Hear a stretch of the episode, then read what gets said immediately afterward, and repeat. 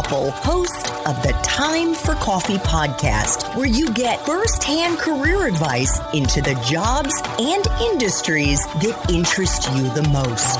And before we start today's show, I have a quick favor to ask you. If you haven't already, I'd be incredibly grateful if you give us a rating and a review on iTunes. And if you're like me, you need to do it now because you'll forget later and because it's the best way to help others who may be in search of career advice to find this free resource. So press pause if you haven't done it and do it right now. I'll wait. Thanks so much and enjoy today's show. Hey there, Java Junkies. Welcome to another K Cup mini episode of Time for Coffee. By the way, K cups come in three sizes single, double, and triple shots, or roughly one minute, five minutes, or 10 minutes in length. So if you don't have time to throw back an entire caffeinated career conversation, these K Cup mini episodes of T4C can give you a quick caffeinated fix, whether you're on the go or you only have a few minutes to binge. So grab your mug and take a chug, cause it's time for a caffeinated career triple shot K Cup with my guest, Dr. Eboni Cornish. How did you get interested in functional medicine? So I started life wanting to be a lawyer. Okay. And then during high school, a friend of mine was like, oh gosh, if you go to this medical program in Bar Harbor, Maine, you'll get paid $300. And I'm like, wow, what do I have to say? She's like, say you want to do research. And I was like, okay. So from that moment on, I did research at the Jackson Lab in Bar Harbor, Maine, and I fell in love and I never looked back. You know, and this was in high school. I wasn't one of those kids. I want to be a doctor all my life. That's just how my life always worked. It's like I'll find something, I'll fall in love with it, I'll stick with it, or I might make changes to get into a better, happier place. And then I just go full into it. And the same thing kind of happened with functional medicine because I started doing traditional medicine, family practice, in and out appointments, you know, just like a ER, you get in, you get out, here's your drug. And then I looked online and the job opportunity said for doctors that think outside of the box.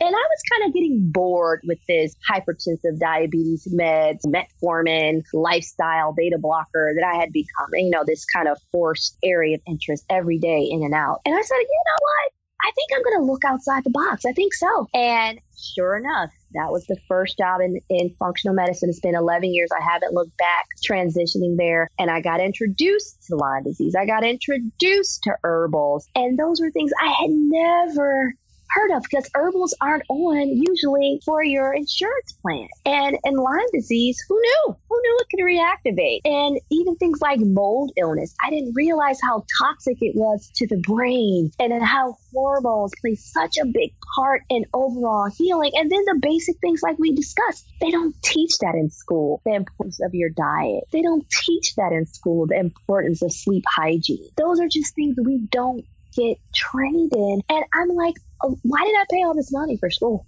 I could have just learned it. right and, that, and that's and then there was no looking back after that once i went from primary care to really feeling like a healer and being able to treat the entire body it was no looking back and i and every day I learned something different and something new. And it's it's just wonderful. And I think my research background helped as well because I've always looked for the what we call hypothesis, the reason why something happened. And I just apply that to how I practice medicine, wanting to understand the why behind a clinical symptom. So let's just flash back super, super quickly to when you were an undergrad. You went, as you've alluded to, to Brown University, where you graduated with honors and a double major in neuroscience and African American studies. Did you know what you were going to do with that degree when you graduated? That's a question I ask all of my guests. Well, yeah, because from my from high school, Brown has an eight year med program, and I was already in med school from high school, so it was no other option. I was already there. Just went through the courses. But then when I started looking at even now health disparities in medicine, that's how I got really interested in NIH and just trying to find the underserved. And that's why I think Lyme disease is. We treat a lot of underserved patients who doctors dismiss. And that's where that kind of major led me into looking at why some people suffer and are ignored by the healthcare system. And that's across the board from all different colors and economical backgrounds. And that's something that's also very passionate to me. So that's how I kind of took my African studies to the forefront as well. Speaking of African studies, what advice would you have, Dr. Cornish, for young people, especially young black men and black women who are interested in the functional side of medicine? From what I've observed, there doesn't appear to be very much diversity in this field. What can they expect to find in terms of the welcome mat versus proceed with caution? And that's a great question. I'll just tell my experience because being a young physician when I first transitioned into functional medicine, I would go to some conferences and I would be the only African American female in the room. However, I think it's important to know you have to blaze new trails. You know, in the African American community, we suffer from so many different health disparities and at higher rates for so many conditions. I mean, look what's happening with COVID 19, among other conditions. And a lot of times it has to do with lifestyle component, right? From the diet the foods. You know, you look on some most inner cities, every other corner has a liquor store or, you know, fast food restaurant. So when you put that all into perspective and you apply that to your family and to your community, you should stay focused on that cause because I didn't understand what functional medicine or integrative medicine was at all. I didn't know because they didn't take insurance. And like you said, there is a disparity between who can have the care and who can't. But I also find myself volunteering and training other doctors. I'm on the board of the Boys and Girls Club of Greater Washington, where I want to eventually do nutritional programs for inner city kids because that's needed. That's so needed to bring it back to different communities who may not be aware because, as we keep saying, medicine and food are connected. And it's just things I didn't know growing up either.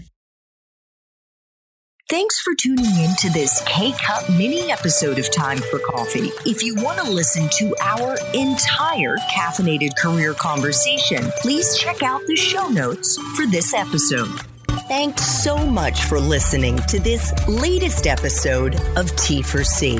And if you're interested in learning more about my coaching services for confused college students and recent grads, feel free to check out the Time for Coffee website under the coaching tab at time, the number four, coffee.org, or text me at 202 236 5712. That's 202 236 5712. Bye.